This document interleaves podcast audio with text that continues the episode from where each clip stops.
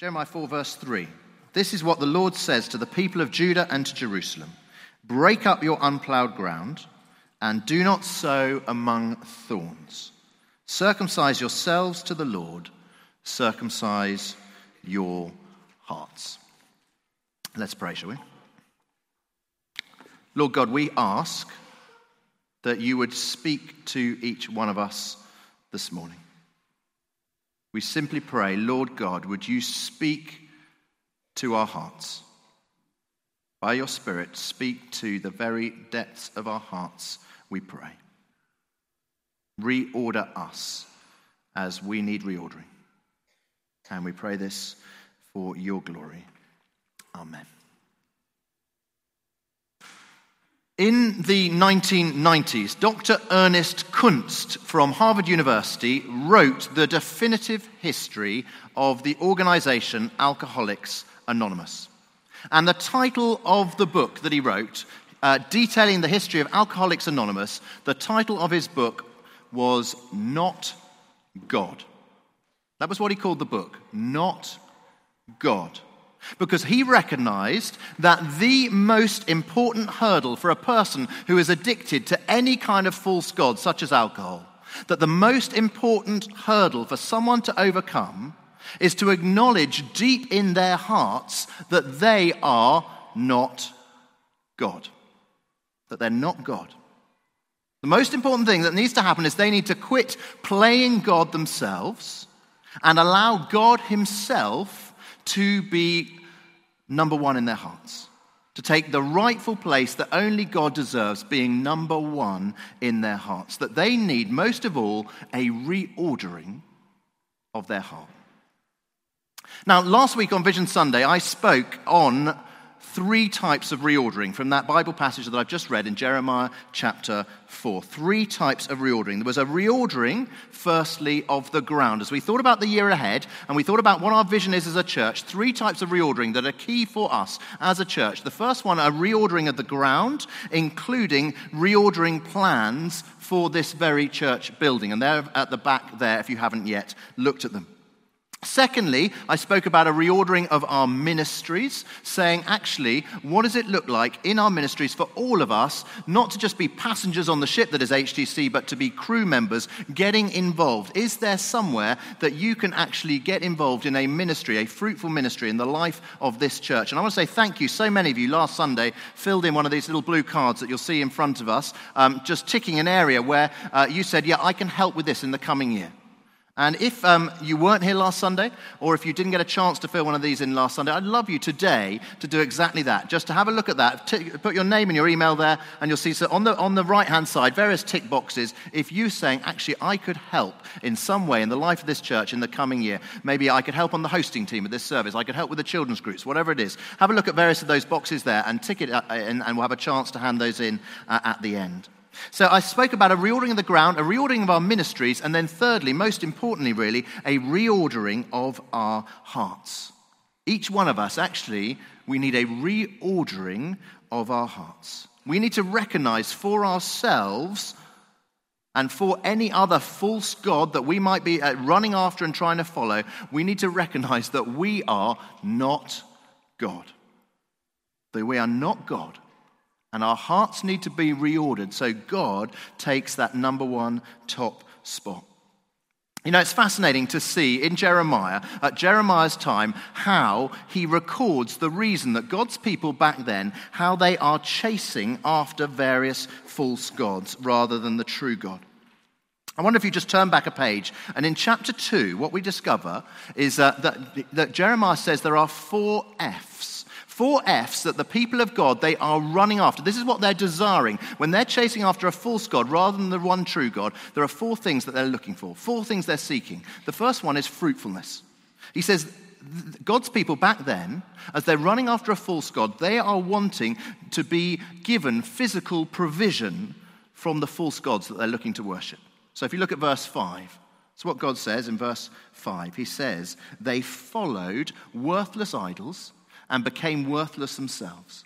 They did not ask, Where is the Lord who brought us up out of Egypt and led us through the barren wilderness? You see, God has provided for God's people time and time again uh, through the wilderness after they left Egypt. He's provided them again and again and again, and yet suddenly God's people are thinking that something other than God will provide for them better. And so they're running after these other things for this provision, for fruitfulness.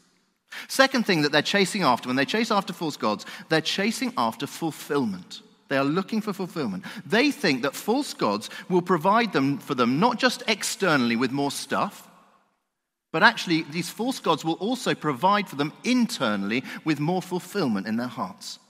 So look at uh, how God continues in verse 13 of chapter 2. Look at what verse 13 says. God says, My people have committed two sins. They've forsaken me, the spring of living water, and they've dug their own cisterns, broken cisterns that cannot hold water. So these people, they are looking for spiritual refreshment. They're looking for fulfillment in places other than God. And these places, God says, they're just like broken cisterns. They don't hold water, much like our roof over there, which has been leaking very badly. Um, but um, uh, uh, they're, they're, these false gods, they're like broken cisterns. Rather than these people going to the one true God who is the spring of living water, constantly bringing fulfillment. Third thing that the, people of God are chasing after with these false gods, they're looking to find freedom. They are looking for freedom. They think that God is restrictive. They think that God is repressive. They think that God is regressive. And so God says of them, look at verse 20, such stark words. He says in verse 20 of chapter 2, he says, Long ago you broke off your yoke, you tore off your bonds. You said, I will not serve you. God's people think that they can find freedom. They can find freedom from this restrictive God elsewhere. They can find freedom away from God. And then the fourth thing that they are trying to find as they chase after false gods, back in Jeremiah's time, the fourth thing is that they're trying to find a greater sense of family identity. I think it's staggering this. If you just turn over the page to verse 27 of chapter 2 and look at what God says in verse 27. Verse 27, he says that, that, that these people, they say to wood, You are my father and to stone, you gave me birth.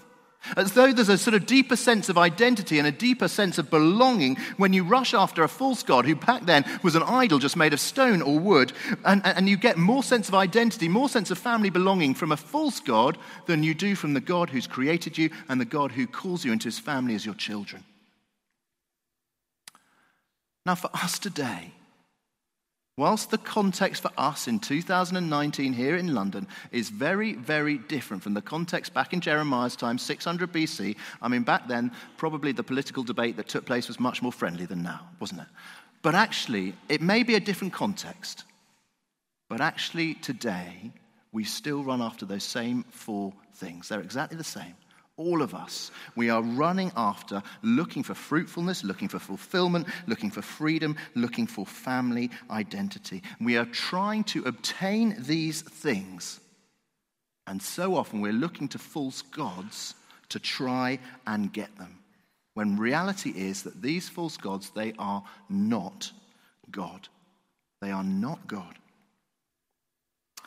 Take Taylor Swift. Taylor Swift, her new album, uh, came out earlier this month. It's entitled Lover. And one of her songs in that album, it is entitled, the song is called False God. Okay? It's about her relationship, her romantic relationship with Joe Alwyn. And she sings this. You'll see it there. She sings, Religion is in your lips. The altar is in my hips. Even if it's a false God, we'd still worship this love. See what Taylor Swift's saying there? Just look at those words. she's saying that this man, and more specifically their sexual relationship, that is explicitly declared by Taylor Swift to be her false God. But please do not look down on Taylor Swift for those lyrics. Because it is not just Taylor Swift who runs after a false God today. We all do. In all sorts of ways, we are no better. Back in Jeremiah chapter 2, God summarizes the attitude of his people back then. He says, verse 25, they say, I love foreign gods and I must go after them. I must. And while Taylor Swift, she is going after a perfect sexual relationship, others of us, we are going after all sorts of other things power, popularity, money, status, comfort, you name it. We are all chasing false gods, and all of them, they let us down. Now, today, as I say, it's Vision Sunday, part two, it's Gift Sunday. And so I want us to particularly to focus on the false God of money. Because we think that money will provide us with those things, that money will provide us with fruitfulness and fulfillment and freedom and family identity. And the truth is, money can provide some of those desires in the short term, but it ultimately always lets us down. So we think money will fulfill us, but it ends up the fact that we always want more. We never have enough money. We always want more. It never completely fulfills. We think that money will give us such freedom, but if we make it our God, it ends up enslaving us. We're enslaved to the false God of money. We think that we can buy with money access to an identity, or we can buy into a group that we can find our belonging in, but money can't buy that. And we think that having money means that we are more fruitful, but the reality is life is fragile, in all sorts of ways, suddenly we can find we have nothing. And if we really take a moment to think about it, deep down we know that that is true. Money ultimately let us, lets us down. I happened to be in a, um, earlier this week in, in a lecture by a professor of philosophy. And right at the start of this lecture, suddenly, sort of out of the blue, he just said this. He said, and I noted down the words, he said, consumerism. He said, consumerism, the belief that having more stuff makes you happy, that is so self evidentially untrue and a false assumption. How can someone possibly think that that is true? And he's right. A professor of philosophy says that, and he is right. We know it. But so often in our heart of hearts, we do think that. We think that money will give us everything that we desire. And you know, Jesus, he seems to think that money and consumerism is the most common false God that there is, at least judging by how much Jesus speaks about money. Because you look at the New Testament, Jesus speaks more about money than he does about reading the Bible or prayer. You look at the New Testament, Jesus speaks more about money than he does about sexual ethics or our attitude to the poor. Let me give you one thing that Jesus said about money. He said this uh, in the Sermon on the Mount. He said, For where your treasure is, there your heart will be also. In other words, says Jesus, show me what a person does with their money, and I will show you whether they're really living for me or not. He says to examine our spiritual health to examine somebody else's spiritual health. Jesus says, don't judge it on whether that person's in a connect group or they lead on Alpha or they're on the PCC or whatever else it might be. Actually, the best indicator of somebody's spiritual health, he says, it's to examine our financial giving. Now, that is certainly not to say that it is just about the amount of money that we give. No, of course not. Think of the widow that Jesus talks about who just gave two small copper coins such a small amount, but so sacrificial for her.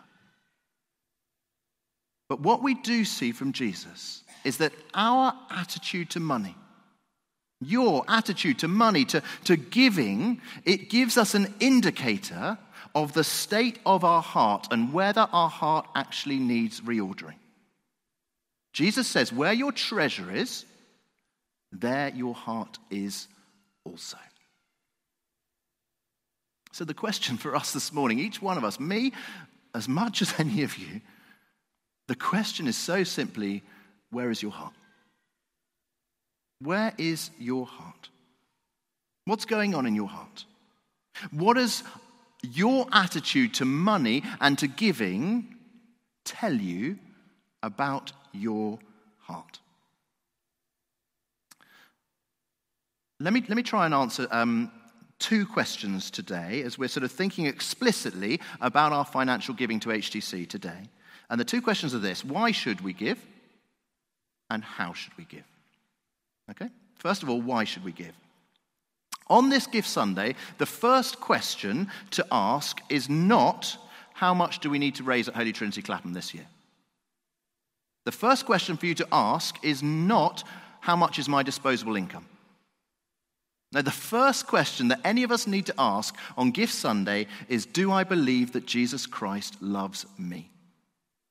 That's the first question to ask. Do I believe Jesus loves me? Because all Christian giving begins with the realization that God is a giving, self sacrificing, loving, generous God. That's Jeremiah's message to God's people back then that God's love is, is greater than the hardest heart, deeper than the deepest sin. And you and I, being bowled over by God's self giving love for us, that then replicates itself in our lives and in our own giving. So, why give? First reason, it is a response to God's love. God's love for us above all, in giving us Jesus. That's the first reason why to give. It's a response to God's love. Second reason why to give is because it is a recognition of HTC's vision. So it's not wrong to think through the need we have for the finances and what those finances are for. And, and, just as a very quick reminder, if you weren't here last Sunday, to meet our needs for the coming year, we are saying our giving needs to increase next year by an additional £77,000 on this year's giving. So, currently this year, thank you to all of you that are contributing. Thank you so much. This year's giving will be around £860,000. But we're saying that needs to go up next year by 9% an extra £77,000. And that giving is increased to fund a bigger church weekend away in Clapham Sunday next year, to provide seed capital fund for a future church plant, and to further develop several key outreach ministries with things like our Family Fridays ministry. And that figure of £77,000, it doesn't include the most expensive item of all, which is the reordering of our building. That alone, it's going to cost 3.5 to 4 million pounds. And the costs for this coming year of that, as we prepare for it, the costs for this coming year are going to be around £200,000 to get that project to a point where we can submit the planning applications for the reordering.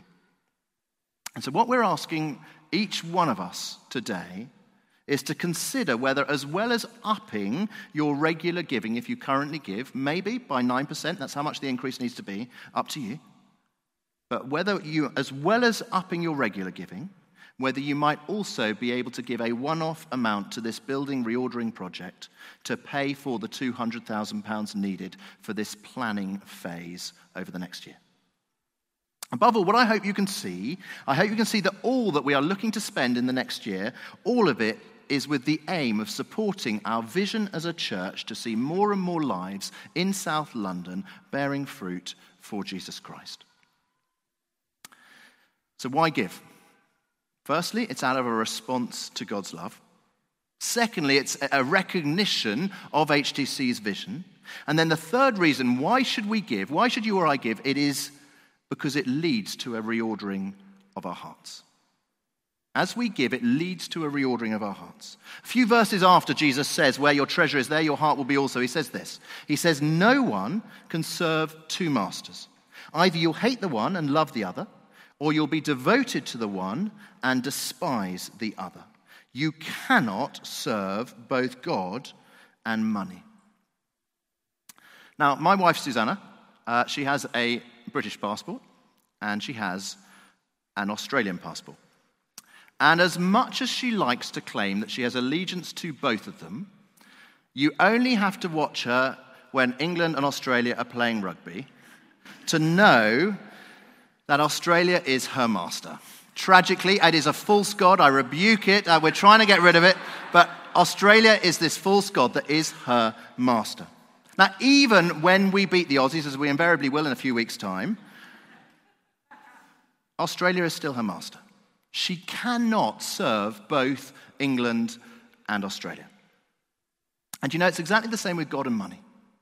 We cannot serve both God and money. It is impossible. And by giving, as we give money away, by giving, we are involved in a process with God, a process of reordering our hearts, getting the order right. Because giving, it is an act of worship.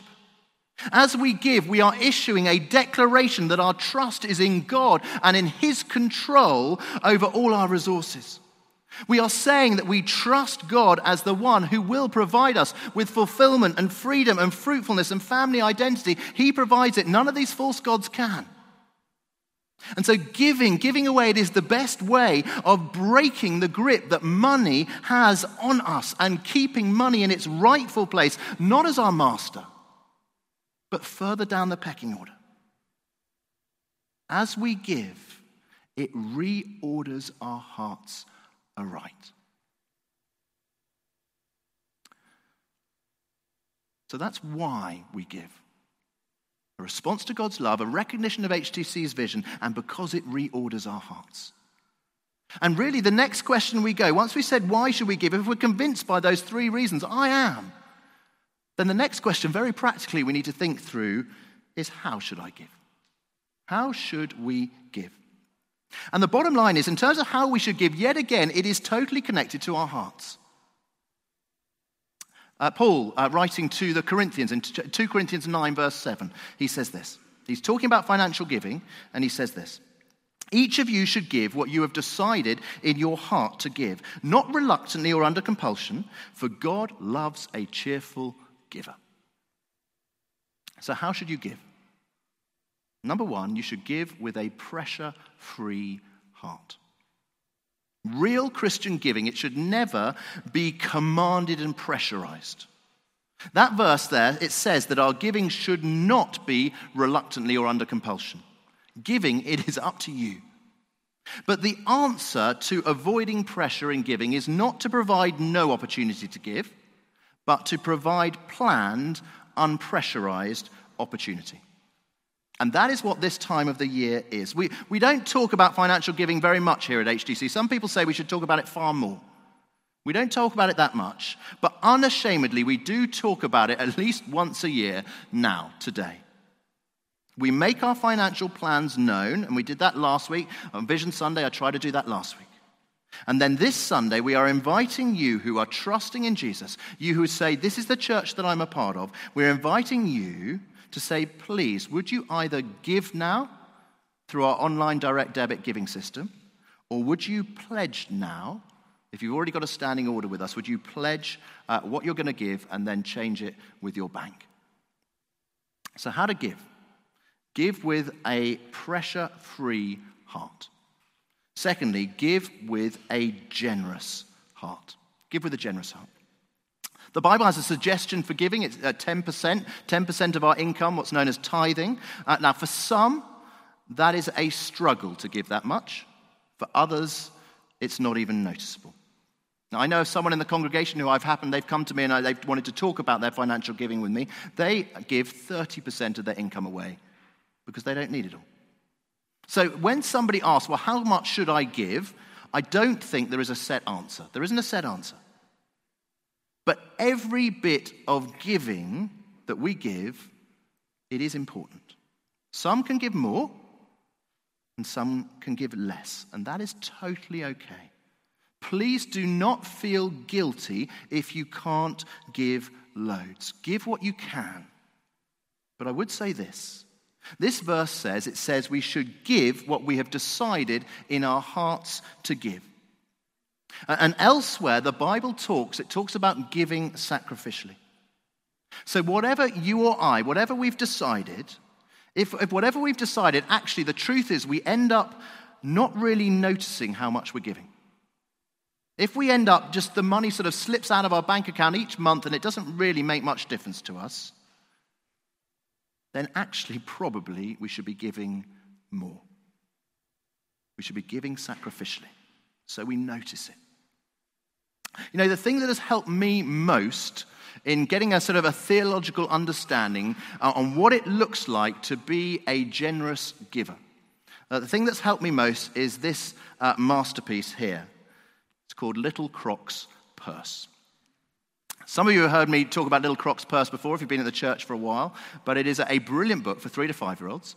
And really, what happens in Little Croc's Purse is Little Croc comes into a windfall. Little Croc gets an amount of money. You can see the purse, it's full of money. Suddenly, Little Croc has this money and isn't sure what to do, it, do with it. How should he use that money? And so, what Little Croc does is he decides to go to a cafe to celebrate having the money and to decide what to do with it. And in the cafe, he orders a freshly squeezed lemonade, three envelopes, and a pencil. And as he's there in the cafe, he gets his three envelopes and a pencil, and he writes on his three envelopes. And he writes these three words. He writes spend on the first envelope, save on the second envelope, and share on the third envelope. Very simple. And he decides how much of his amount of money in that purse he's going to put in each of those three envelopes. And really, that is the application for each one of us. As we think through what does it look like to give with a generous heart, it is thinking through how do we divide our income? How do we get that income? How do we divide it between those three envelopes of spend, save, and share? I'll tell you how it is for us as a family at the moment. Most of it goes in the spend envelope. Basically, nothing goes in the save envelope. I wish it did. No, it's a slight lie. This year, my great uncle died, and in his will, uh, I didn't know it, but he, he, there was a small pot of money uh, that came to me, which was amazing. So, so, so, that has gone in there, although I must admit, we've spent quite a bit of it and we've shared quite a bit of it already. But a little bit goes in the save envelope as well. And then about 10% uh, of our income goes in the share envelope. And of that bit that goes in the share envelope, uh, the vast majority of that we give to HTC. And we do that because with sort of uh, big charities, all sorts of people can give to big charities. But we know that actually for HTC, it's only going to be people who, uh, who are in the church, us, you, who are going to give to HTC. So we give the lion's share of that envelope to HTC. And so, really, what I want to say to each one of us today is as we think about this and think about giving with a generous heart, is there a way that we can reduce what is in our spend envelope? Or reduce what is in our save envelope? Or even reduce what is in both of those envelopes? Can we do that so that we might increase what is in our share envelope? Can we do that? It will involve sacrifice. But can we do that? Can we increase what is in there? That is what we have looked to do, as Susanna and I have talked about it. We've looked to increase the percentage of our income that will go into the share envelope and we'll give to HTC this year. And we've looked to give a one off donation to the building fund as well. How about you? How are you going to divide your income up between spend, save, and share? So, how should we give? We should give with a pressure free heart, with a generous heart, and then thirdly and finally, we should give with a cheerful heart. With a cheerful heart. Literally, you see there, it's God loves a cheerful giver. Literally, that is, God loves a hilarious giver. If you cannot give without a smile on your face, please don't give at all. God loves a cheerful giver.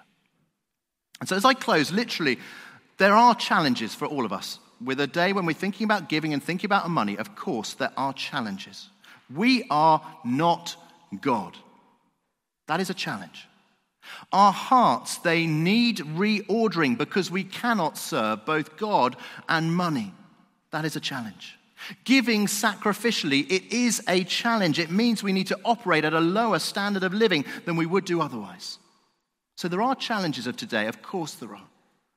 But also, giving is such a joy because we can never outgive God. Our giving, it is not just a pragmatic response to an appeal. It is not so much the calculated thriftiness of an accountant, but it is more like the exuberant extravagance of a lover. And you know, unlike Taylor Swift's lover, the one that we love, he is the one and only true God. He is not a false God. He is the one alone who truly satisfies all our heart's desires. Shall we pray? Let's pray.